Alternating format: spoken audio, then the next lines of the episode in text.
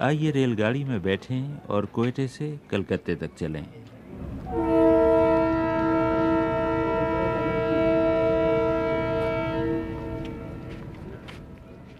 मैं जिस रोज़ कोयटे से चला, रात को बारिश बरस चुकी थी।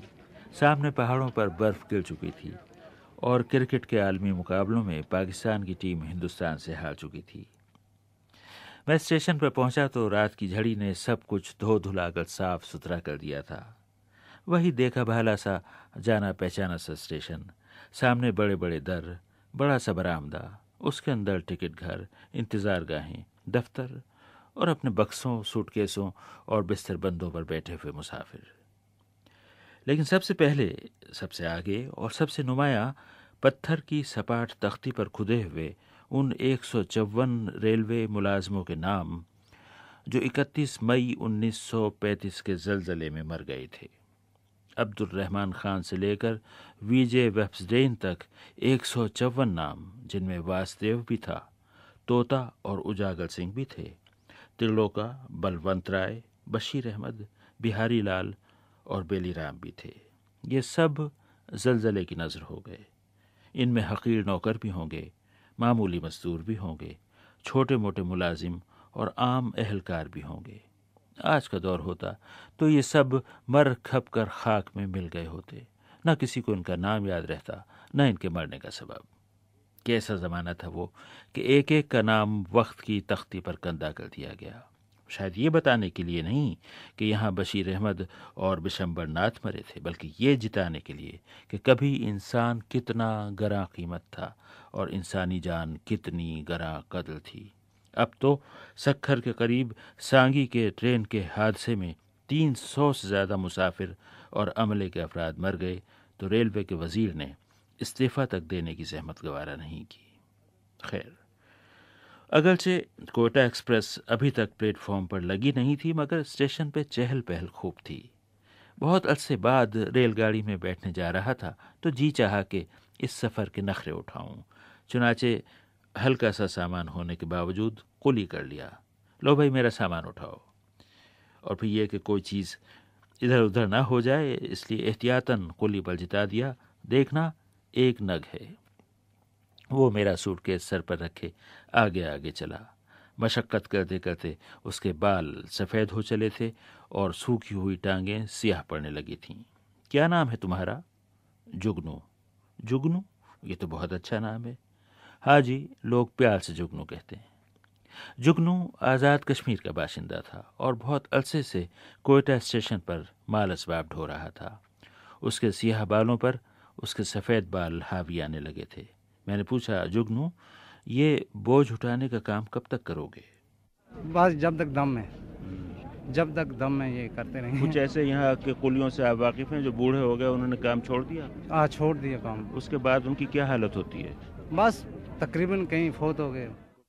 कुली की सुर्ख वर्दी और बाजू पर लाइसेंस की पट्टी से निगाह हटी तो वो दुकान नज़र आई जहाँ से मैंने रेल के अपने हर सफ़र में कुछ ना कुछ ख़रीदा ज़रूर, और वो था रेलवे बुक स्टॉल। गोशाए अदब, मैं लपक कर वहाँ पहुँचा। मुझे वो दिन याद थे जब रेलवे बुक स्टॉलों पर मंटू, बेदी, इसमत चुख्ताई कृष्णचंद्र और कन्हैया लाल कपूर की किताबें चुनी होती थीं। यही नहीं, लोग उन्हें खरीदते भी थे और पढ़ते भी थे। उस दिन बुक स्टॉल पर खड़े हुए नूर मोहम्मद साहब से मैंने पूछा कि क्या अब लोग किताबें नहीं पढ़ते? और ये तो बताइए कि लोग आपसे क्या खरीदते हैं? ये यहाँ पर तो अमूमन ज़्यादातर रसायल डाइजेस्ट और दीनी मालूम के मुताबिक इस किस्म की जो रसायल हैं उनके बारे में वो पढ़ते हैं। अच्छा। बिल्कुल पढ़ते हैं जी बिल्कुल। इसमें कोई शक नहीं कि ये नहीं पढ़ते ये गलत बात है। बिल्कुल पढ़ते हैं। लोगों ने मेरे हाथ में माइक्रोफोन देखा और मेरी आवाज़ पहचानी। तो जिसे मैं रात समझ बैठा था वो फ़ौरन ही खुल गया।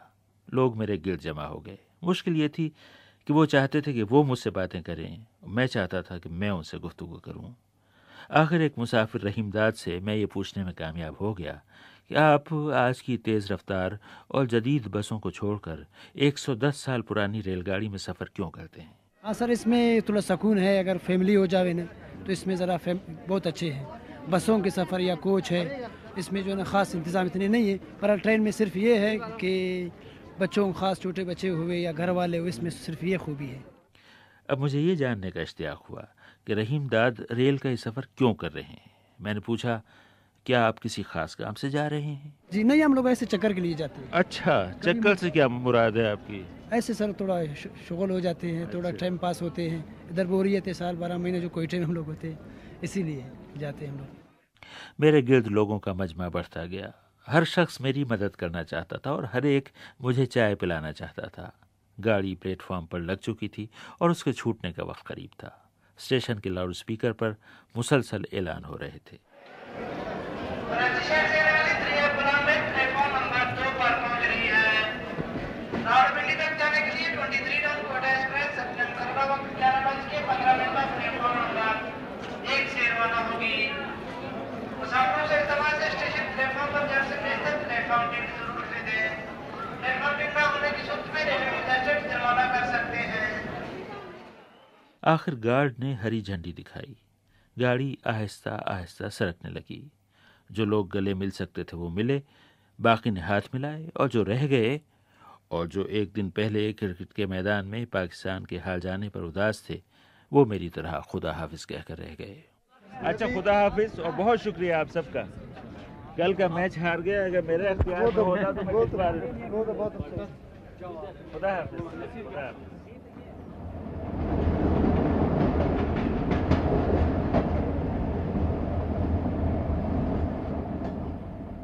कोयटे का स्टेशन पीछे रह गया। वही स्टेशन जिसकी इमारत सन 35 के जलजले में ढह गई थी और फिर 28 अक्टूबर सन उनतालीस को जिसकी मौजूदा इमारत खोली गई थी। कोयटा एक्सप्रेस बलूचिस्तान के पहाड़ों से सिंध के मैदानों में उतरने के लिए दर्राए बोलान की तरफ़ बढ़ने लगी। आगे बलखाती रेलवे लाइन नज़र आने लगी, जो पूरे 110 साल पहले 1886 में डाली गई थी। उस वक्त मिर्ज़ा मोहम्मद हादी रसवा बहुत याद आए। हम ये तो जानते हैं कि उन्होंने उमराव जान अदर जैसी किताब लिखी थी, मगर अब किसे याद होगा कि जब ये रेलवे लाइन बिछाई जा रही थी, मिर्ज़ा साहब की मुलाजमत कोयटे में थी। वो रुड़की इंजीनियरिंग कॉलेज से सर्वेयर की सनद लेकर आए थे और इस रेलवे लाइन के सर्वे में शरीक थे। हमारे एक दोस्त ने कहा, मिर्ज़ा मोहम्मद हादी रसवा न होते तो एक शरीफ घराने की लड़की कोठे तक और हिंदुस्तान के मैदानों की रेलगाड़ी कोयटे तक न जाती। मैं अपने तनहा डिब्बे में बैठा ये सोचकर मुस्कुरा ही रहा था कि दरवाजे पर दस्तक हुई और एक साहब दाखिल हुए। बल्लोच सरदारों जैसी दाढ़ी मूछें और वैसी ही बारोब शख्सियत। बोले, और ज़रा सी लेकिन भली लगने वाली लुकनत के साथ बोले, मेरा नाम बिजारानी है, मीर नासिर खान बिजारानी। उसके बाद बातों का सिलसिला चल निकला। बाअसर और साहब हैसियत घराने से ताल्लुक़ है मगर सफ़र अक्सर रेलगाड़ी से करते हैं अलबत्ता रेल की हालत से खुश भी नहीं। उस रोज़ सख्त शिकायत करने लगे कि रेलवे वाले अपने मुसाफरों को सहूलतें नहीं देते। अपने मखसूस लहजे में बोले मैं ये कहता हूँ अगर सपोज़ इधर से सखर का किराया है आई थिंक सो चार सौ अस्सी रुपये मैं इसको एक हज़ार भी को देने को अ, तैयार हूँ लेकिन मुझे फैसिलिटीज़ मिले बिजारानी साहब बातें करते जाते थे और किसी फौजी पलटन के आला अफसर की छड़ी अपनी ही एक हथेली पर मारते जाते थे। इतने में रेल के डिब्बे के दरवाजे पर दूसरी दस्तक हुई। ये बेजारानी साहब के दोस्त मलिक गुलाम मोहम्मद वड़ाइच थे, जो सड़कों के ठेकेदार हैं। वो रेलवे से खफा और उसके बाद हुक्काम से नाराज़ थे। मैंने वड़ाइच साहब से पूछा कि रेलवे के हालात ख़राब क्यों हैं? सर ये हालात ख़राब ये हुई कि यहाँ पर जो आदमी काम करते हैं हमारे रेलवे में वो अपने आप को जो है रेलवे का पर्द नहीं समझते कि जो भी काम होते हैं मतलब अगर पचास हज़ार रुपया का काम हो तो एक लाख रुपया का निकाल लेते। हैं और यहाँ पर करप्शन भी वह ज़्यादा है। करप्शन बोलान के पहाड़ों के पिछवाड़े कहा जाने वाला ये लफ्ज़ फिर मेरे साथ वहाँ तक चला जहाँ तक रेलवे लाइन चली। खैर इसकी बात आइंदा कभी। हम फ़र्स्ट क्लास में बैठे थे। इस आला दर्जे के मुसाफरों का शायद ख़ास ख्याल रखा जाता है और उन्हें कुछ साबुन तौलिया वगैरह भी मिलता है। बेजारानी साहब उठकर किसी के पास गए और उससे कहा कि, आबदी साहब को साबुन तौलिया वगैरह दिया जाए। एक मुलाजिम दौड़ा दौड़ा आया और मेरे हाथ में प्लास्टिक की थैली थमा गया। उसमें एक छोटा सा पुराना साबुन, रंग उड़ा हुआ कदीम तौलिया और सुई धागा भी था। सफ़ेद धागा जर्द पड़ चुका था। और सुई को जंग खाया जा रहा था। वैसे फ़र्स्ट क्लास का ये डिब्बा कुछ ऐसा बुरा न था। आरामदेह नशिस्तें थीं। ऊपर की नशिस्तों पर चढ़ने के लिए चमकीले एल्युमिनियम की सीढ़ी थी। उसके नीचे कूड़ेदान था और सबसे बढ़कर यह कि अंदर ही गसल खाना भी था और साफ़ था। मैंने तारीफ़ करनी चाहिए तो मीर नासिर खान बिजारानी एक बार फिर किसी मुद्दई के वकील के अंदाज में बोले आप जाके अभी आप इकोनॉमी में जाके करें ट्रैवल बाथरूम में कुछ नहीं होगा। स्लीपर में जाएँ स्लीपर की खिड़कियाँ नहीं काम कर रही। आप इनके एयर कंडीशन जो स्टेशनों पे इंतज़ार गाए हैं I think so waiting rooms आप जाके इतनी रबिश हैं कि हमें एक दानिस्ता तौर पे वीआईपी लॉन्च को इस्तेमाल करना पड़ जाता है। We are not VIP VIP तो अल्लाह है। पोजीशन इज़ दिस और ट्रेन की पोजीशन अब ये थी कि कोयटा से निकली तो नशेब में उतरने के बजाय कोलपुर की बलंदे की तरफ़ चढ़ने लगी। रास्ते में वो स्टेशन आया, जिसे लोग सरियाब कहते हैं, लेकिन जो टाइम टेबल के मुताबिक सरेआब है, यानी पानी का किनारा। उसके बाद इस पजंत का स्टेशन आया, जहाँ से एक लाइन ईरान की तरफ़ चली जाती है। ये स्टेशन बस मैदानों में खड़े थे, अगाड़ी पिछाड़ी ना कोई बस्ती नज़र आई, ना कोई आबादी। और दाएँ बाएँ अगर कुछ था तो मटियाले मैदान थे, पथरीले पहाड़ थे, भूरी चट्टानें थीं और बला का सन्नाटा था, जिसमें गूंजकर रेलगाड़ी की आवाज़ वापस आ रही थी। इतने में कोलपुर का स्टेशन आ गया। हर तरफ़ एक धूम सी मच गई। कोलपुर कोलपुर। गाड़ी अच्छी तरह रोक दी गई। सारे ही मुसाफिर नीचे उतर आए और धूप तापने लगे। मिस्त्रियों ने गाड़ी को ठोंक बजाकर देखना शुरू किया। तब पता चला कि अब रेलगाड़ी दर्राए बोलान में दाखिल होगी और नीचे उतरनी शुरू होगी। मेरा ख्याल था कि अब सफ़र आसान हो जाएगा। फिर पता चला कि उतराई का सफ़र ख़तरनाक होता है। उस वक्त गाड़ी चलाने का कमाल इंजन का ड्राइवर नहीं दिखाता, बल्कि गाड़ी के ब्रेक दिखाते हैं। वही ट्रेन को संभाले रखते हैं और थामे रखते हैं। स्टेशन से ज़रा आगे, शायद अंग्रेज़ों के ज़माने का बड़ा सा बोर्ड लगा था जिस पर अंग्रेज़ी में लिखा था स्टॉप चेक ब्रेक्स गाड़ी आगे सरकने लगी, पहियों की रगड़ से उसके ब्रेक सीटी सी बजाने लगे और कुछ आगे एक और बड़ा सा बोर्ड नज़र आया। उस पर भी अंग्रेज़ी में लिखा था drivers you have been warned इसका सलीस उर्दू में तर्जुमा यूँ हो सकता है, ड्राइवरों, खबरदार, बाद में न कहना कि हमें खबर ना हुई। गाड़ी दर्राए बोलान में दाखिल होकर नीचे उतरने लगी। दोनों जानब वो चटाने आ गईं, जो एक सदी पहले मेहनत कशों ने खून पसीना एक करके काटी होंगी, और उनके दरमियान रेलगाड़ी का ही रास्ता बनाया होगा। अजीब चट्टानें थीं। यूँ लगता था कि पतले पतले पत्थर ऊपर तले मजबूती से जमा दिए गए हैं। नीची चट्टानें खत्म हुई तो ऊँचे पहाड़ शुरू हो गए। सारे के सारे पथरीले और सब के सब बंजर। ट्रेन ढलान पर उतर रही थी और साफ़ लगता था कि उसे चलाया कम और रोका ज़्यादा जा रहा है। आखिर मच का स्टेशन आ गया।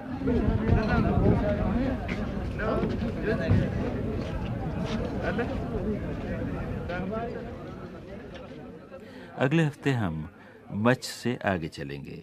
आबे गुम के स्टेशन पर उतरेंगे, उसके बाद हमारी ट्रेन दरिया बोलान और बड़ी सड़क, ये तीनों साथ साथ चलेंगे।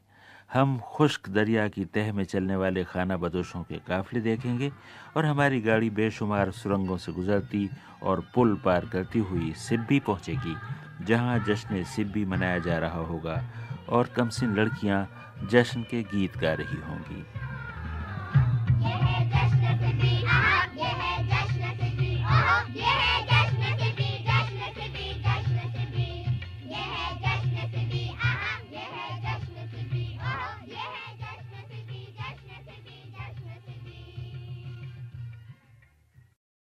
Part two. आइए रेलगाड़ी में बैठें और कोयटे से कलकत्ते तक चलें।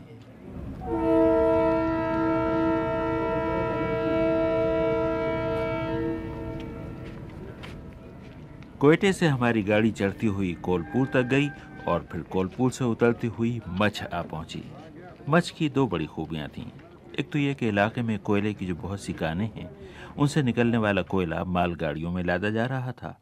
दूसरे ये कि 1935 के कोयटे के तबाहकुन जलजले का मरकज़ यहीं था। बहुत से मुसाफिरों के साथ मैं भी प्लेटफॉर्म पर उतर गया। यहाँ कुछ नौजवान मिले। मैं हर एक से पूछ रहा था कि आप कहाँ रहते हैं और हर एक अगले स्टेशन का नाम बता रहा था। वो स्टेशन जिसे देखने का मैं खुदा जाने क्यों बहुत मुश्ताक था। आबेगुम का स्टेशन। नौजवानों से बातें हो रही थीं। आप कहाँ रहते हैं? आप गुम में रहते हैं? आप गुम देखने का मुझे बड़ा इश्तियाक है क्योंकि हमारे दोस्त हैं मुश्ताक अहमद यूसफी साहब। उन्होंने बड़ी मशहूर किताब लिखी है आप गुम के नाम से। अगला स्टेशन है आबेगुम आपसे मुलाकात होगी। अच्छा खुदा मच का स्टेशन बहुत दिलचस्प है। ये रेलवे लाइन के किनारे नहीं है, बल्कि ट्रेन असल लाइन को छोड़कर पहलू में पड़ी हुई दूसरी लाइन पर चली जाती है और ऊंचाई की तरफ़ जाती है। तब मच का प्लेटफॉर्म आता है।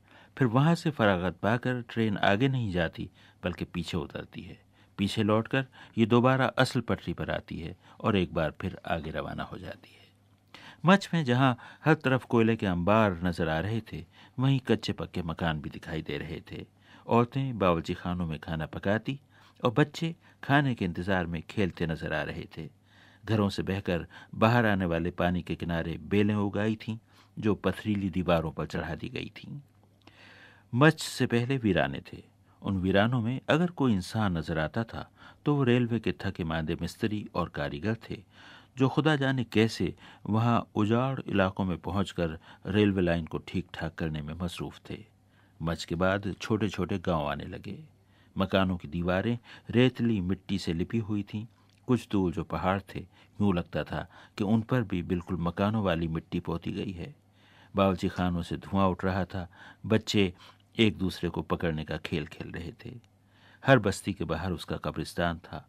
सारी सूखी सूखी सी कब्रों के ऊपर खुश्क पत्थर चुने गए थे।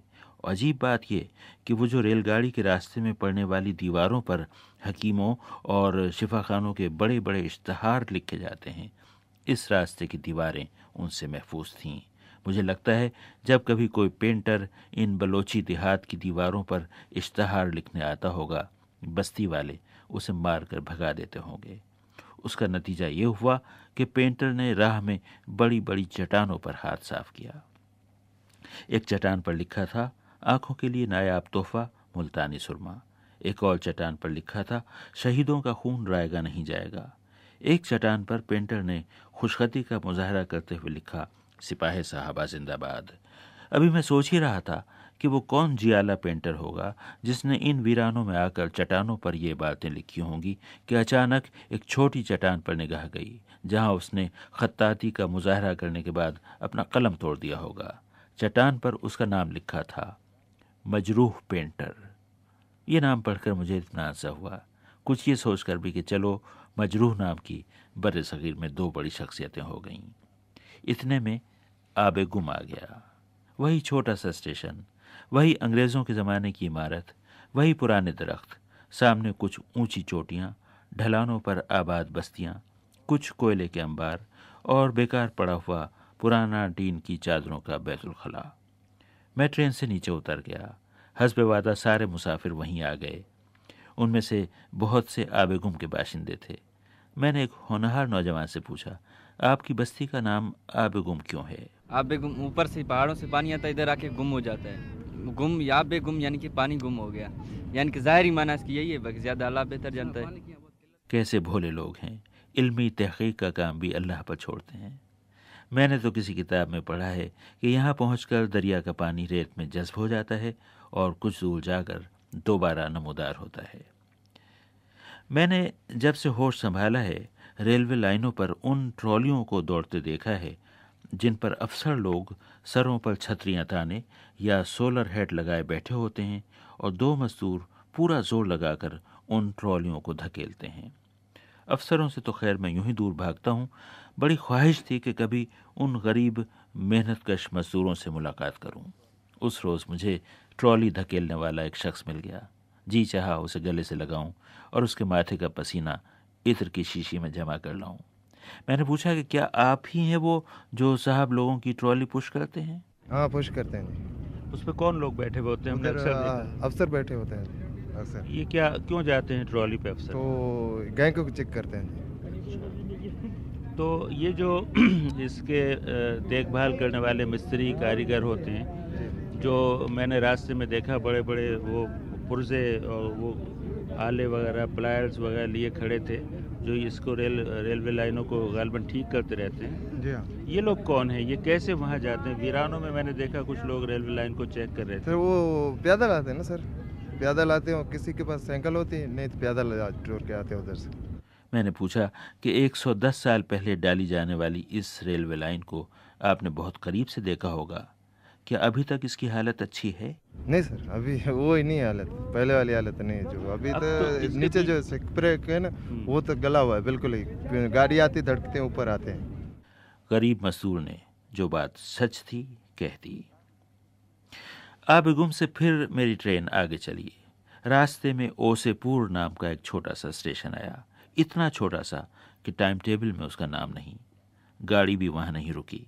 किसी ज़माने में स्टेशन के आसपास अवाम को तमाम सहूलतें फराहम करना लाजमी रहा होगा, चुनाचे ओसेपुर स्टेशन के बाहर वही कदीम दौर का टीन की चादरों का बना हुआ टॉयलेट नज़र आया, जिसके दो दरवाजे थे। एक पर अंग्रेज़ी में लिखा था मैन और दूसरे पर उसूलन होना चाहिए था वीमेन लेकिन खवातीन के एहतराम के पेश नज़र उस पर लिखा था लेडीज़। इस इलाके में कोयटा एक्सप्रेस ने जो रास्ता तय किया, वो मेरे दिल और मेरे दिमाग पर नक्श होकर रह गया है। राह में सुरंगें आनी शुरू हुईं। रेलगाड़ी बार बार सुरंगों से ऐसे गुजर रही थी, जैसे धागे वाली सुई बार बार कपड़े से गुजारी जा रही हो। यहाँ रेलवे लाइन, दरियाए बोलान और बड़ी सड़क पहलू ब पहलू दौड़ने लगे। रेलगाड़ी ने दरियाए बोलान को नौ मरतबा पार किया। इस तरह ये पटरी, दरिया और सड़क कभी साथ साथ चलते, कभी आपस में घुस जाते, जैसे किसी लड़की के बालों की तीन लटें बनाकर चोटी गूंथी जा रही हो। दोनों तरफ़ दर्राए बोलान के ऊँचे पहाड़ थे। गाड़ी का शोर गूंज रहा था। दरिया के दूसरे किनारे पर सड़क थी और माल से लदे हुए ट्रक एड़ी चोटी का ज़ोर लगाते हुए ऊपर चढ़ रहे थे। लेकिन जो देखने का मंजर था, वो दरिया के किनारे पर नहीं, दरिया के अंदर था। सूखी नदी की खुश्क तह में खाना बदोशों के काफले चले जा रहे थे। मार्च का महीना था, गर्मियों का आगाज़ था, और ये खाना बदोश मैदान छोड़कर ऊपर बुलंदियों की तरफ़ रवा दवा थे। वो आहिस्ता आहिस्ता चल रहे थे, जैसे उन्हें कोई जल्दी ना हो। उनके साथ उनके ऊँट थे और भेड़ें थीं और मुर्गियाँ थीं। बाज ने दरिया की तह में खेमे लगा दिए थे। औरतें पकाने रींधने में मसरूफ़ थीं। उन्होंने रेत में सूखी शाखें गाड़कर धुले हुए बर्तन उन पर लटका दिए थे। उनके बच्चे चट्टानों के ऊपर चढ़े आती जाती रेलगाड़ियों को देख रहे थे। मगरबी सयाहों को मशवरा दिया जाता है कि इन खाना बदोशों को करीब से देखना हो तो मार्च के महीने में दरिया की तह में बहाव के रुख पैदल चलें, ताकि पूरे रास्ते आमना सामना रहे। खाना बदोश खुश अखलाक हैं कुछ नहीं कहते। तस्वीरें उतारने पर भी एतराज़ नहीं करते। अलबत्ता होशियार, इनके कुत्ते बहुत खूंखार हैं। हमारी ट्रेन जब तक पहाड़ से उतरती रही, उसकी रफ्तार धीमी रही। कहते हैं कि इसमें ख़ास तरह के ब्रेक लगाए गए थे ताकि कहीं किसी ढलान पर गाड़ी बेकाबू ना हो जाए। लेकिन अगर खुदा न खास्ता ये ख़ास ब्रेक भी जवाब दे जाएँ तो ट्रेन को तबाही से बचाने के जा बजा इंतज़ाम थे। थोड़े थोड़े फासले पर असल रेलवे लाइन से शाखें निकाली गई थीं, जो ऊंचाई पर चढ़ाई गई थीं और आगे रेत में धंस गई थीं। मकसद ये था कि ट्रेन बेकाबू हो जाए तो उसे इस पहलू वाली लाइन पर डाल दिया जाए और वो धीमी होकर रेत में धंस कर खुद ही रुक जाए। मैंने साढ़े बयालीस साल तक रेलवे की मुलाजमत करने वाले एक रिटायर्ड गार्ड मोहम्मद सिद्दीक साहब से पूछा कि ये कैसी लाइन होती है? ये एक सेटिंग इन्होंने बनाई होती है कि खुदा ना खास्ता अगर कोई गाड़ी ओवरशूट हो जाए किसी किस्म की तो वो कांटा वो उठाते हैं उसको। तो वो फिर ऊपर चढ़ नहीं सकती रास्ते में वापस आ गई गाड़ी। उससे यह कि एक्सीडेंट का डर नहीं होता। नीचे आ जाती गाड़ी। क्या उस साइडिंग को मुझे किसी ने बताया? जहन्नुम लाइन भी कहते हैं। हाँ, बस ऐसी एक बना रखी है उन्होंने कहने के लिए। उसका नाम तो ऐसी साइडिंग है तो लेकिन जहन्नुम लाइन ऐसे बना दिया कि ये जहन्नुम गाड़ी। खुदा खुदा करके दर्राए बोलान की उतराई ख़त्म हुई। ट्रेन ने एक बार फिर दरियाए बोलान को पार किया और अब जो मैदान आए तो वही सहमी सहमी सी गाड़ी अब इठला इठला कर दौड़ने लगी और दौड़ते दौड़ते सिब्बी जा पहुँची। उस रोज़ वहाँ जश्न सिब्बी था। सारे शहर में मेले का समा था। खुद मेले में ज़रा ज़्यादा ही मेला था। इतना कि कान पड़ी आवाज़ का सुनना दूभर था। दो मोटर कार दो मोटरसाइकिल के प्रोग्राम बम मोटर कार वाला बहुत दुखी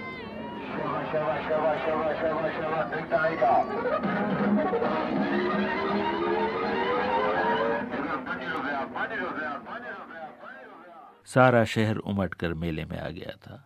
यहाँ कभी सिब्बी दरबार लगा करता था। वो तो अब नहीं लगता। अलबत्त घोड़ों और मवेशियों की नहायत शानदार नुमाइश अब भी होती है। उस दिन वहाँ बलूचिस्तान की मशहूर बाग नाड़ी नस्ल के सफ़ेद और सुरमई बैल लाए गए थे। ऐसा वजीह और शानदार बैल और इतना वजनी और इतना बड़ा बैल कि आँखों में न समाए मैंने हैवानात के डॉक्टर फैजुल्ला साहब से पूछा कि इस इलाके के इस बाग नाड़ी बैल की क्या खसूसियात हैं? एक तो ये वेट बहुत ज़्यादा गेन करते हैं थोड़े अरसे में और ये ड्राउट पर, पर्पज़ हैं। मतलब कि हल चलाने के लिए बरबरदारी के लिए ये इस्तेमाल किए जाते हैं और ये गोश्त की पैदावार के लिए भी अच्छे जानवर हैं। क्योंकि वेट ज़्यादा गेन करते हैं तो गोश्त ज़्यादा देते हैं आपको। और इसके बाद एक बड़े स्टेडियम में ऊँटों का रक्स हुआ और शानदार घोड़ों बैलों और भेड़ों की परेड हुई और इलाकाई साज बजे और रक्स हुए।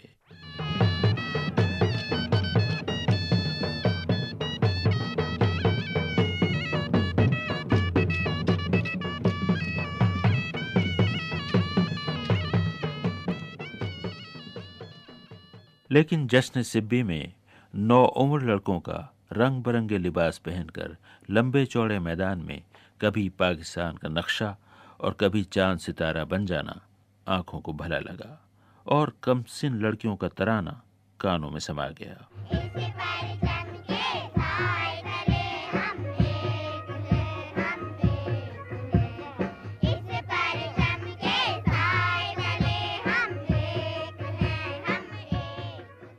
अगले रोज़ मेरी सखर और रोहड़ी को रवानगी थी। मुझे क्या खबर थी कि सफ़र का अगला मरहला अपने साथ बीसियों दिलचस्पियाँ लेकर आएगा। तो वो सब अगले हफ़्ते, इंशाल्लाह।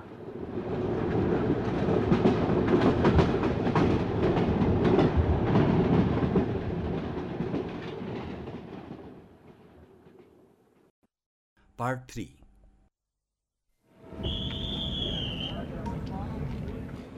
आइए रेलगाड़ी में बैठें और कोयटे से कलकत्ते तक चलें।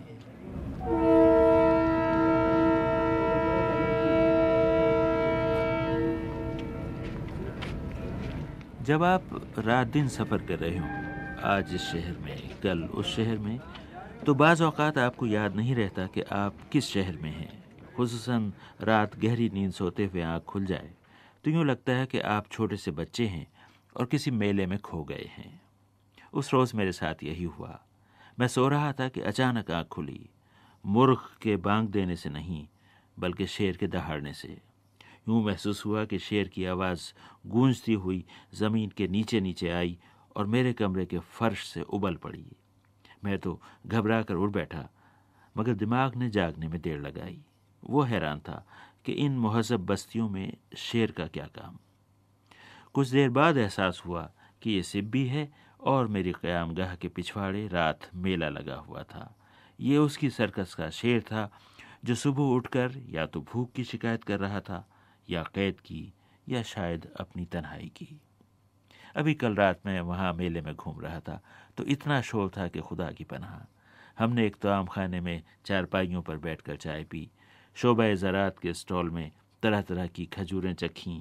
बाज़ इतनी मीठी कि अगर उनकी मिठास निकाली ना जाए तो वो खाई ना जाएँ और बाज़ इतनी फीकी लेकिन इतनी लजीज कि ऊपर से मिठास डालनी पड़ती है।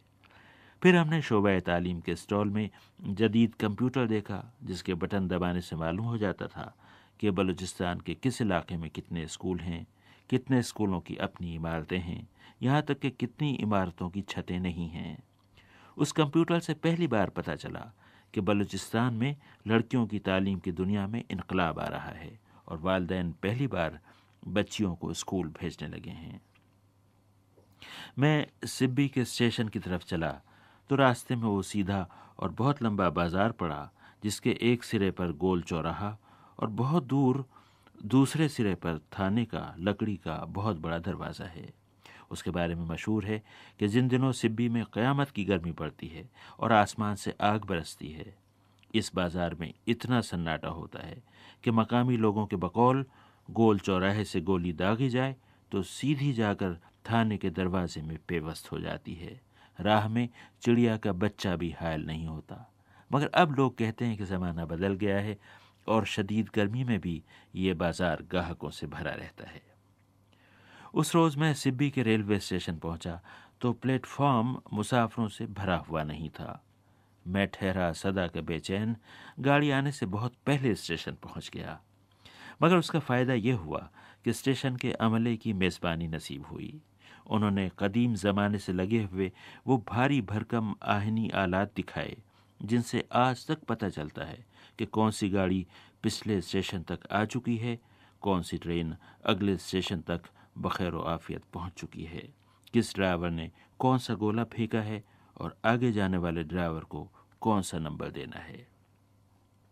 नौजवान अमला बड़े इश्तियाक से ये सब कुछ मुझे दिखा रहा था और कह रहा था कि इन आलात और इस निज़ाम को अगर समझदारी से चलाया जाए तो रेलगाड़ियों की टक्कर हो ही नहीं सकती। मैंने हाथ उठाकर दुआ मांगी कि रेलवे के सारे अमले को समझदारी दे। सिब्बी का स्टेशन सोया सोया सा लग रहा था। अचानक कोयटा एक्सप्रेस आ गई। सोया हुआ स्टेशन जाग उठा।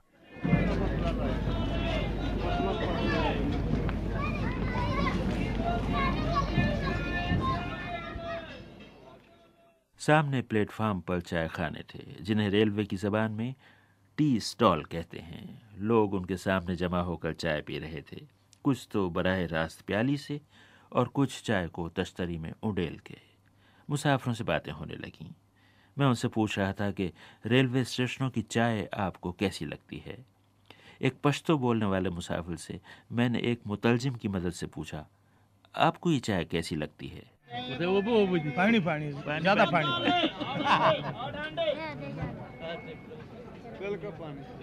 एक और मुसाफिर से मैंने यही सवाल किया रेलवे की चाय कैसी है? बिल्कुल थर्ड क्लास होती चाय। अच्छा।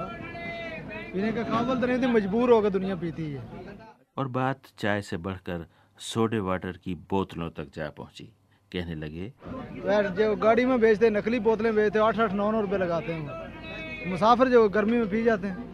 मैं मुसाफिरों से बातें कर रहा था। एक साहब अपने डिब्बे की खिड़की पर अपना हाथ और उस हाथ के ऊपर अपनी ठुड्डी टेके टेप रिकॉर्डर पर फिल्मी गाने सुन रहे थे। मुझे क्या खबर थी कि उनका सारा ध्यान गानों में लगा हुआ है। मैंने अपना माइक्रोफोन उनके सामने बढ़ाते हुए कहीं ये पूछ लिया आप कहाँ कहाँ का सफ़र? कहाँ जा रहे हैं आप? आप कहाँ जा रहे हैं? कहीं नहीं जा रहे। अच्छा खफा हो गए क्या? अच्छा शुक्रिया। कोयटे से कलकत्ते तक इस पूरे सफ़र में सिर्फ़ दो आदमी ऐसे मिले जिन्होंने मेरे सवाल का जवाब देने से इनकार किया। एक कोयटा एक्सप्रेस के इस गरीब मुसाफिर ने और एक लाहौर रीजन के बहुत बड़े अफसर ने। उसका अहवाल मैं आपको लाहौर पहुँच कर ही सुनाऊँगा। वहीं सिब्बी के स्टेशन पर एक और मुसाफिर से मैंने पूछा रेलगाड़ियाँ तो बहुत सुस्त हो गई हैं ये गाड़ी दो दिन में रावलपिंडी पहुँचेगी। आप बस को छोड़कर रेल में क्यों बैठते हैं? ये रेल का सहूलत वाला सफ़र होता है अच्छा सफ़र है ये। बस का तो डर बहुत आता है ना। गाड़ी ठीक वक्त पर चल रही थी। जो वक्त टाइम टेबल में लिखा था ये उसी वक्त रवाना हुई। इसका अगला पड़ाव एक ऐसा स्टेशन था जिसका मैंने पहले कभी नाम भी नहीं सुना। बख्तियार आबाद डोम की। भला यहाँ ट्रेन का स्टॉप क्यों? मगर सुना है, पूरे हिंदुस्तान, पाकिस्तान का ये दस्तूर है कि जो शख्स रेलवे का वज़ीर मुकर हो जाता है, उसके आबाई गाँव या कस्बे के स्टेशन पर हर गाड़ी रुकने लगती है। हो ना हो, बख्तियार आबाद डोमकी का कोई शख्स कभी रेलवे का वज़ीर बना होगा। वो तो कहीं इधर उधर रुल गया, मगर गाड़ियाँ आज तक वहाँ ठहर रही हैं। खैर, उसके बाद ट्रेन चटियल मैदानों में दौड़ती गई और डेरा मुराद जमाली पहुँची, जिसका नाम कभी डेरा टेंपल हुआ करता था। फिर डेरा अल्लायार का स्टेशन आया। उसके बाद गाड़ी बलूचिस्तान से निकली और सिंध में दाखिल हुई। वहाँ अपने जैकब साई का शहर जैकब आबाद आ गया। उसकी बात वहीं पहुँच कर करेंगे। पहले रास्ते के इस सफ़र का अहवाल सुनाने के लिए मैं ये करता हूँ कि उस रोज़ राह में अपने जो तासुरात मैंने रिकॉर्ड किए थे, इस वक्त अपना टेप रिकॉर्डर चलाकर वो आपको भी सुनवाता हूँ। सिब्बी से चले तो चटियल मैदान आ गए। सिर्फ़ मैदान, कोई तहजीब का आसार तक नहीं थे। बड़ी मुश्किल से टेलीफोन के तार और सड़कें आईं और फिर कुछ ट्रक चलते हुए नज़र आए। कुछ टूटे हुए ट्रक, जिनके पहिए निकाल लिए गए थे, जिन पर लदा माल उतार दिया गया था। और कहीं कोई ज़रा सी बस्ती नज़र आती थी तो एक छोटा सा स्टेशन भी नज़र आता था, लेकिन गाड़ी उस पर नहीं रुकी। बिलाखिर एक स्टेशन पर रुकी, लोग उतरे, प्लेटफॉर्म पर चादरें बिछाई, नमाज़ पढ़ी, लोगों ने बच्चों को पेशाब कराया। सामने एक टॉयलेट था जिसे जाए ज़रूरत, मर्दाना जाए ज़रूरत, जनाना लिखा हुआ था। कितने ही लोग पेशाब करने गए, मगर उस जाए ज़रूरत के अंदर कोई नहीं गया। लोग कहते हैं कि ट्रेन पर चलने वाले इंजीनियर बताते हैं कि इसमें जनरेटर जो हर डिब्बे में लगा हुआ है, उसकी बेल्ट्स नहीं है, उसके बगैर चल रहा है। करंट कम है, रोशनियाँ कम हैं, पानी कम है। ब्रेक्स जो हैं वो मनशियात के आदि, उसके ब्लॉक्स चुरा लेते हैं और बाज़ार में फ़रोख्त कर देते हैं, कास्ट आयरन के काम आता है। इस तरह के मसाइल हैं और शदीद हैं। हाँ तो चलते चलते जैकब आबाद आ गया। जॉन जैकब का शहर। इलाके के कबाइल यहाँ लूट मार किया करते थे कि जनरल जॉन जैकब वहाँ नज़म ज़ब्त कायम करने के लिए भेजे गए। ये सन अट्ठारह की बात है। उस वक्त जैकब आबाद का नाम खानगढ़ था। जैकब साहब ने वहाँ कबायलियों को काम से लगा दिया। कोई कुएँ खोदने लगा, किसी ने दरख्त लगाए कुछ लोग सड़कें बनाने और नहरें खोदने में मसरूफ़ हो गए। कुछ लोग मकान तामीर करने लगे। अक्सर खेती बाड़ी में लग गए। देखते देखते इलाके में खुशहाली आ गई और कत्लो गारतगरी चली गई। जैकब साहब लाजवाब फौजी होने के साथ साथ कमाल के इंजीनियर मेमार और मुजिद थे। उन्होंने जदीद तर्ज की बंदूक ईजाद की और एक ऐसी घड़ी बनाई जो न सिर्फ़ वक्त बल्कि दिन, महीना और चाँद की कैफियत भी बताती थी। कहते हैं कि जैकबाबाद के डिप्टी कमिश्नर के घर में लगी हुई ये घड़ी आज तक चल रही है। वही घर जिसका नक्शा खुद जॉन जैकब ने बनाया था और उसकी छत में 400 मोखले भी बनाए थे ताकि गर्मी से तंग आने वाले कबूतर वहाँ पनाह ले सकें। जैकबाबाद के बारे में तो हर एक जानता है कि बर सग़ीर का सबसे गर्म इलाका है। आखिर छत्तीस साल जॉन जैकब उसी गर्मी की लपेट में आ गए। एक रोज़ वो खेतों में काम कर रहे थे कि उन पर गर्मी का असर हुआ। पाँच दिसंबर अट्ठारह को वो चल बसे। अगले रोज़ उनका जनाजा उठा, जिसमें कहते हैं कि शहर के दस हज़ार बाशिंदे शरीक थे। अजब बात यह है कि सिपास और तशक्कुर के इस एहसास में शहर के बाशिंदे आज भी शरीक हैं। कहते हैं कि कई बार जैकबाबाद का पुराना नाम खानगढ़ बहाल करने की कोशिश की गई, मगर शहर वाले आमादा न हुए। लोग उनकी कब्र पे फूल चढ़ाते हैं, चराग जलाते हैं, और मार्कटली की रेलवे की फ़िल्म में हमने देखा कि कब्र के गिर्द धागा लपेटकर और उस धागे की लच्छी बनाकर बीमारों के गले में डाली जा रही थी, और लोगों का अकीदा था कि इससे बीमार का हाल अच्छा हो जाता है। लेकिन क्या अब उस इलाके में ठग लौट आए हैं? क्या चालबाजों का उस तरफ़ आना जाना हो गया है? लीजिए उसका किस्सा भी सुनिए। गाड़ी का जैकबाबाद के स्टेशन पर लगना था कि रौनक का समंदर उमड़ पड़ा। पूरा प्लेटफार्म मुसाफरों कुलियों और सौदे वालों से भरा हुआ था और उन सबसे बेनियाज एक साहब हाथ में माइक्रोफोन थामे ज़ोर खिताबत का मुजाहरा कर रहे थे। उनकी तकरीर जारी थी और मैं चूँकि रेल का मुसाफिर था, मेरी सारी की सारी तवज्जो उनकी तरफ़ चली गई। कैसी कमाल की तकरीर थी वो। लीजिए उसका एक हिस्सा आप भी सुनिए। हाजिर जमात, जरा तवज्जो फरमाए। गाड़ी में सफ़र करने वाले हजरात, गाड़ी में कोई यारी दोस्ती नहीं बनाना। वो किस लिए? कि गाड़ियों में बनारस के ठग भी चलते हैं। बनारस के ठगों का लिबास तुमसे ऊपर होगा। वो आपको क्या कहेंगे? भाईजान, आप कहाँ रहते हैं? तो आप ये कहेंगे, जी, मैं फैसलाबाद रहना ओहो, फैसलाबाद से साड़ी फलानी फैक्ट्री साड़ी है। चाहे उसकी दुकान भी नहीं हो गई तो भी वो फैक्ट्री का मालिक बन के आपके पास बैठेगा। फिर आपको क्या कहेगा? अफसोस तो ये है कि सफ़र में मैं आपकी क्या खिदमत कर सकता हूँ? वो आपकी ऐसी खिदमत करेगा कि आपको नशे की गोलियाँ दे के तुम्हारा सामान उठा के ले जाएगा। फिर आप कहेंगे, हम तो लूटे गए भाई, हमारी तो चोरी होगी। आप अपने पैसों से चीज़ लेके खाएँ, यारी दोस्ती में मुफ़्त चीज़ लेके ना खाएँ।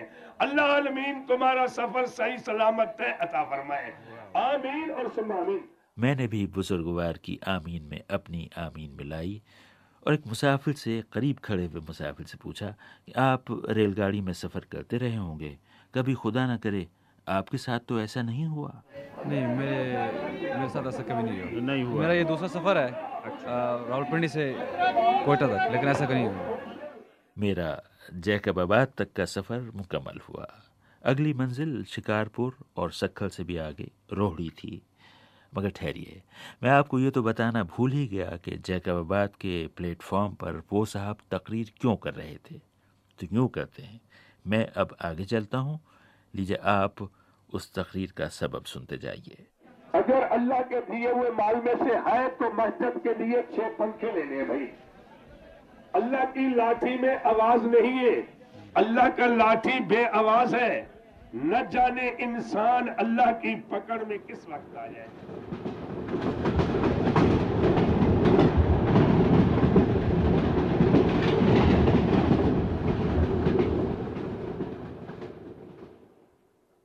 Part four.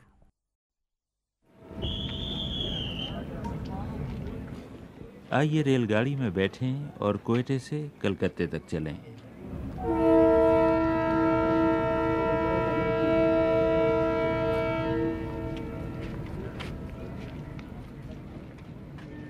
मेरी गाड़ी जैकबाबाद से चली तो मुझे ख्याल आया कि सिंध और बलूचिस्तान के इस इलाके पर अंग्रेज़ों की अभी तक कितनी गहरी छाप है। शहर जैकबाबाद का नाम जनरल जॉन जैकब के नाम पर है। शहर सिब्बी का नाम कभी संडमन आबाद रखा गया था, वो दो रोज़ भी न चला। जोब का नाम किसी ज़माने में फोर्ट संडमन था। सिब्बी और जैकबाबाद के दरमियान दो छोटे छोटे रेलवे स्टेशन तेज़ी से आए और उतनी ही तेज़ी से गुजर गए। उनके नाम अंग्रेज़ों के नाम पर हैं। लिंडसे और नटल। पता नहीं ये मिस्टर लिंडसे कौन थे और नटल साहब की तारीफ़ क्या थी। जैकबाबाद के बाद एक और ज़रा सा स्टेशन पड़ा आबाद। उसमें किसी नाम का झगड़ा ही हुमायूं। वही हुमायूं तो नहीं जो इसी रास्ते भागकर ईरान गया था। कई बार बहुत जी चाहा कि उतर कर तहकीक करें कि इन नन्हे मुन्ने स्टेशनों के नाम किसने रखे थे, कब रखे थे और क्यों रखे थे। तेईस डाउन जैकबाबाद से रवाना हो गई। स्टेशन की इमारत सरकती सरकती पीछे निकल गई। कहते हैं कि शहर की बहुत सी इमारतों की तरह इसका नक्शा भी खुद जैकब साहब ने बनाया था। एक घंटा भी नहीं लगा कि हम शिकारपुर पहुँच गए। एक ज़माना था कि हिंदुस्तान और वस्ती एशिया के दरमियान सफ़र करने वाला हर शख्स, हर कारवां और हर काफला शिकारपुर ज़रूर पहुँचा करता था। कंधार और वस्ती एशिया जाने वाली पुरानी सड़क यहीं से गुजरती थी। चीन का सूबा सिंखियांग शिकारपुरी ताजरों से भरा रहता था। अठारहवीं सदी के अवाखिर में यह सिंध का सबसे बड़ा तजारती मरकज़ था। उस ज़माने के एक नक्शे में जिस जगह पाकिस्तान है, वहाँ सिर्फ़ दो शहर दिखाए गए हैं। तो शिकारपुर अपनी मिठाई और अचार की वजह से मशहूर है। उस रात जो ही हमारी गाड़ी शिकारपुर के प्लेटफॉर्म पर लगी, उसमें टीन के भारी भरकम कनस्तर चढ़ाए जाने लगे। मैंने किसी से पूछा कि क्या इनमें मिट्टी का तेल है? जवाब मिला कि जी नहीं, इनमें शिकारपुर का अचार है। मैं पूरा प्लेटफॉर्म तो नहीं देख सका, वरना मुझे यकीन है कि कहीं मिठाई के बक्स भी चढ़ाए जा रहे होंगे खसूस लौकी के सब्ज हलवे के डिब्बे। मैं स्टेशन की रौनक में खोया हुआ था कि रेलवे के अमले का एक शख्स मुझे ढूंढता हुआ आ गया। आबदी साहब, सखल से मीर नासिर खान बिजारानी साहब का फ़ोन आया है। पूछ रहे हैं कि आपने खाना रास्ते में खा लिया है या सखर पहुँच के खाएँगे? मैं दो पहर से भूखा था। जवाब देने में एक पहर की भी देर नहीं लगाई। हाँ प्लीज़, बजारानी साहब से कहिएगा कि खाना मैं सखर पहुँच कर खाऊँगा और यह भी कहिएगा कि दाल के साथ शिकारपुर का अचार और उसके बाद लौकी का हलवा खाऊँगा। सब्ज हलवा। ये पैगाम भिजवा कर मैं वापस अपने डिब्बे में आया तो मेरे शरीक सफ़र दो नौजवान ईरानी पिस्ते का मेरा पूरा पैकेट खा चुके थे। चलते चलते इन नौजवानों का कस्सा भी सुनते चलिए। मैं जब सिब्बी से ट्रेन में चढ़ा, ये डिब्बे में मौजूद थे। हमारी तरफ़ की रेलगाड़ियों में आप जानते ही हैं कि दुआ सलाम के बाद मुसाफिर एक दूसरे से पूछते हैं कि कहाँ से आ रहे हैं और कहाँ जा रहे हैं। इस बार ऐसा नहीं हुआ। दोनों नौजवान कुछ नहीं बोले। मुझे क्या पड़ी थी? मैं भी चुप रहा। लेकिन हमारी रेलगाड़ियों का तो कमाल यही है कि मुसाफिर ज़रा देर में खुल जाते हैं और फिर घुल मिल जाते हैं। इन नौजवानों ने खुलने में देर लगाई। जब मैंने ईरानी पिस्ते पेश किए तो मुश्किल से ये भेद खुला कि दोनों फ्रंटियर कांस्टेबलरी के अफसर हैं और कोयटा से अपने कुंबों समेत रावलपिंडी जा रहे हैं। लेकिन फिर रेलगाड़ी अपना चमत्कार दिखा कर रही। कुछ देर बाद तकल्लुफ़ के दबीज पर्दे उठने शुरू हुए और लखनऊ के किसी शायर के बकौल, फिर तो वो जाने हया, ऐसा खुला ऐसा खुला। अगले चंद घंटों में मुझे तफसील से मालूम हो चुका था कि फ्रंटियर कांस्टेबलरी सरहदी इलाकों में किस तरह कार्रवाई करती है स्मगलरों की सरगर्मियाँ कैसी होती हैं, और साहब हैसियत लोग क्यों कर उनकी सरपरस्ती करते हैं। इतने में सखर आ गया। बिजारानी साहब मेरे मुंतजर थे। इससे पहले कि मैं अपना सामान उठाकर नीचे उतरता, वो अपनी फौजी छड़ी उठाए, ऊपर चढ़ाए, और आते ही अपने मखसूस लहजे में ऐलान किया कि हम आगे रोहड़ी चलेंगे और वहीं उतरेंगे। उस वक्त मैंने बिजारानी साहब की छड़ी, नुकीली मूछों और रोबदार दाढ़ी का कमाल देखा। वो भी हमारे डिब्बे में बैठ गए और मेरे शरीक सफ़र नौजवानों से बातें करने लगे। यहाँ तक कि फ्रंटियर कांस्टेबलरी के जो दो चार रमूज रह गए थे, वो भी आश्कार हो गए। लेकिन उसके साथ ही रोहड़ी जंक्शन आ गया। अंधेरे में ये भी पता न चला कि हमने दरियाए सिंध कब पार किया और तारीखी पुल लेंसडाउन ब्रिज किधर से आया और किधर चला गया।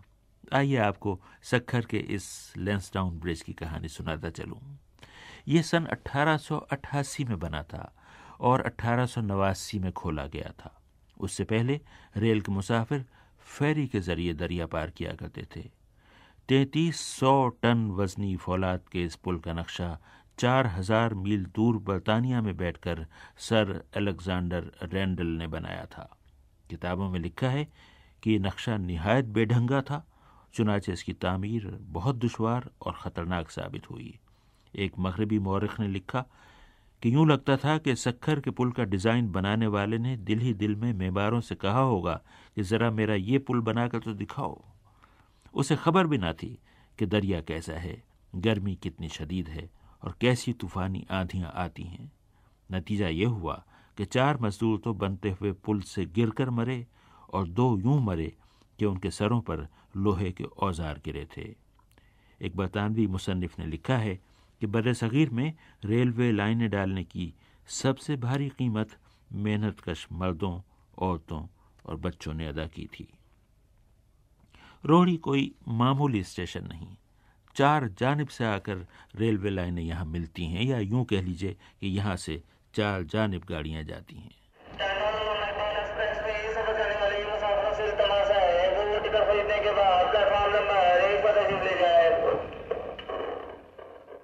रोहड़ी स्टेशन का ज़िक्र अभी जारी है। रात ज़्यादा हो गई और मैं दरियाए सिंध के किनारे अपने होटल में जा पहुँचा। सिब्बी वाले तो लाख कोशिश के बावजूद लंदन टेलीफोन ना मिला सके और थक हार कर बैठ गए। सखर के होटल के ऑपरेटर ने दो मिनट में लंदन की लाइन मिला दी। घर से बात हो गई तो मैं चैन से सो गया। सुबह होते ही बिजारानी साहब मुझे लेने आ गए। हमने सखर बैराज के ऊपर से दरिया पार किया और चूने के पत्थर की पहाड़ियाँ काट काट कर उनमें से गुजारी हुई सड़कों पर सफ़र करते दोबारा रोहड़ी जंक्शन पहुँचे। मुझे 105 अप से मुल्तान जाना था और उसके आने और छूटने में देर थी। मकसद ये था कि रोहड़ी के स्टेशन पर चलें। लोगों से मिलें, बातें करें और पुराने पुराने लोगों से रेल की कहानियाँ सुनें।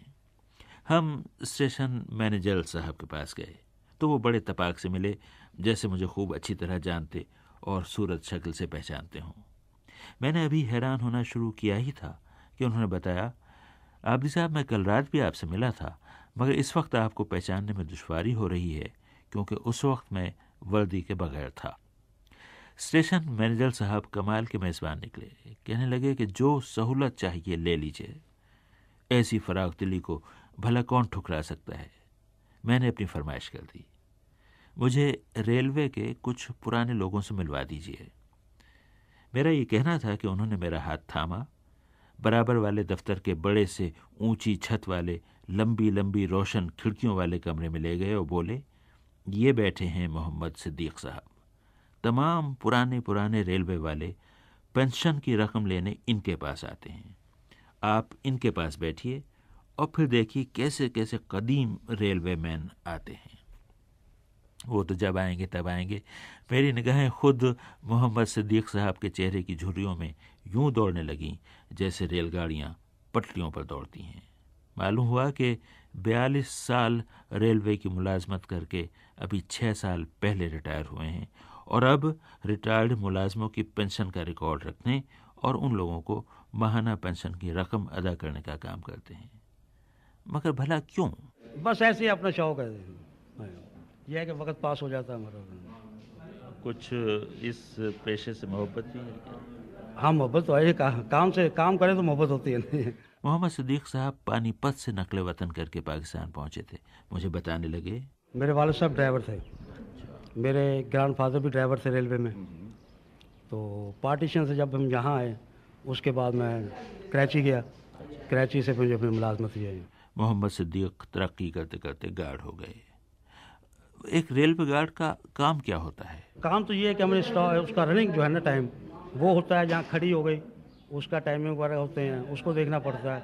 या कि स्पीड कम हुई तो उसको देखना पड़ता है कि गाड़ी क्यों स्पीड कम हुई है क्या वजह कोई काशन है या कोई लूप लाइन से पास कर रहे हैं उसको कैसे भी है सारी जवाबदारी उसी की होती है ट्रेन की अगर मुसाफिर की कोई कंप्लेन करेगा वो भी गार्ड के आगे पास करेगा तो उसकी जो उसको उसने करना चाहिए अच्छा तो गार्ड की मुलाजमत कैसे शुरू होती है और उसे कैसे कैसे मरहलों से गुजरना पड़ता है?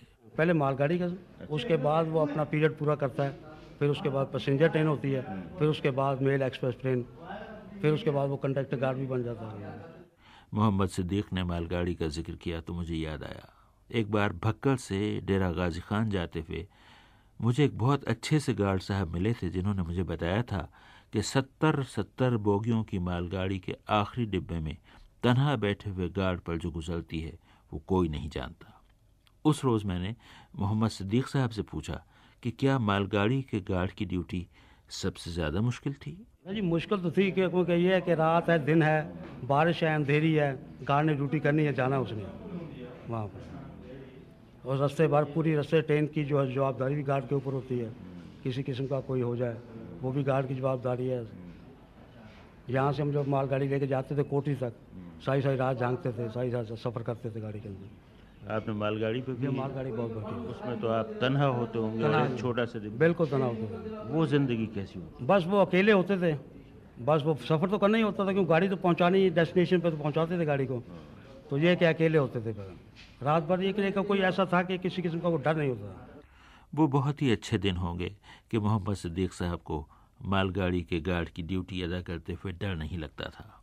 इस वक्त तो मुझे उर्दू के मशहूर अफसाना निगार रामलाल याद आ रहे हैं, जो मुझे लखनऊ में मिले थे। रामलाल साहब ने ज़िंदगी के बेशुमार बरस रेल की मुलाजमत में गुजारे, और अब यही रेल उनकी लिखी हुई बेशुमार कहानियों में से गुजरती है। उस रोज़ रामलाल साहब ने मालगाड़ी के गार्ड का हाल कहते कहते कितनी ही कहानियाँ कह दी। मैंने सुनी, आप भी सुनिए। मालगाड़ी का तस्वर आप नहीं कर सकते, जब तक आप मालगाड़ी में सफ़र न करें। अब बहत्तर डिब्बों का एक लोड है। अब समझ लीजिए कि करीब करीब एक मील लंबा लोड अगर हो और इंजन आगे लगा हुआ है और ब्रेक में पीछे गार्ड बैठा हुआ है और गाड़ी पता नहीं कब चलेगी, चार घंटे रुकी रहेगी, कब उसको रास्ता मिलेगा वो जो अनसर्टेनिटी ऑफ़ लाइफ है तो उसका तस्वर तभी किया जा सकता है अगर आप गार्ड की ब्रेक में बैठ जाएँ। मैंने गार्ड के ब्रेक में बैठ कर उन ब्रेकों की जो ब्रेक्स की जो दीवारें थी, उस डिब्बों की, उस पर चाक से लिखे हुए जो जुमले पढ़े मेरी डायरी में महफूज हैं कि क्या क्या फलसफियाना जुमले हैं या कैसे कैसे पागलपन से भरे हुए जुमले ऐसे हैं। मालूम होता है पागल है। मुझे एक गार्ड से बात करने का मौका मिला तो मालगाड़ी का गार्ड था। मैंने कहा, आप तन्हाई में कैसे वक्त गुजारते हैं? रात का वक्त है, दो बजे है, गाड़ी कहीं कब्रिस्तान के सामने रुक गई। तो आपको डर नहीं लगता? कह लेंगे हाँ एक बार बहुत डर लगा था। तो ऐसा मालूम हुआ कि सामने कब्र पर जिस पर ताज़ा चूना फिरा हुआ था, ऐसा मालूम हुआ कि उसमें से कोई रूह निकल रही है और मेरी तरफ़ बढ़ रही है और ड्राइवर बहुत दूर है, चारों तरफ़ जंगल है। तो मैंने अपने कपड़े उतार दिए और ज़ोर ज़ोर से नाचने लगा नाचने लगा, नाचता रहा, गाता रहा। तो मालूम हुआ कितनी देर इसमें गुजर गई और अचानक ड्राइवर मेरे पास आया, लैंप हाथ में लिए हुए रात के सन्नाटे में। कहने, गार्ड साहब, सिग्नल कितनी देर से दिया जा चुका है? आप सिग्नल क्यों नहीं दे रहे कि हम गाड़ी चलाएँ? तब उसको होश आया कि मैं पागलपन में क्या कर रहा था, सिर्फ़ अपने उस खौफ से निजात पाने के लिए। तो मैं ये समझता हूँ कि ये भी एक ज़िंदगी है। ज़िंदगी के कितने शोबे हैं जो आपको नज़र आएँगे रेलवे वर्कर्स में। उनको ज़रा समझने की ज़रूरत है कि वो लोग कैसे ज़िंदगी गुजारते हैं। रामलाल को तो कहानी कहने का फन आता है। मुझे महफ देखकर वो मालगाड़ी के एक और गार्ड का किस्सा सुनाने लगे।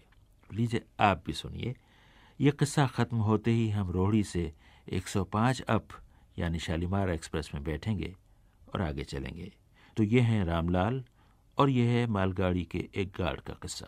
एक गार्ड ने मुझे ये बताया था कि गाड़ी रुकी और वहाँ पर एक आदमी आया और उसने एक बोरी सी उठाकर रख दी दम से। तो मैंने पूछा कि ये क्या है भाई?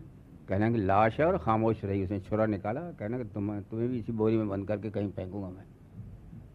और रास्ते में जब नाला आया तो उसने बोरी को वहाँ फेंक दिया और उसके अगले पड़ाव पर कहा, गाड़ी यहाँ रोक दो, वो गाड़ी पे चला गया।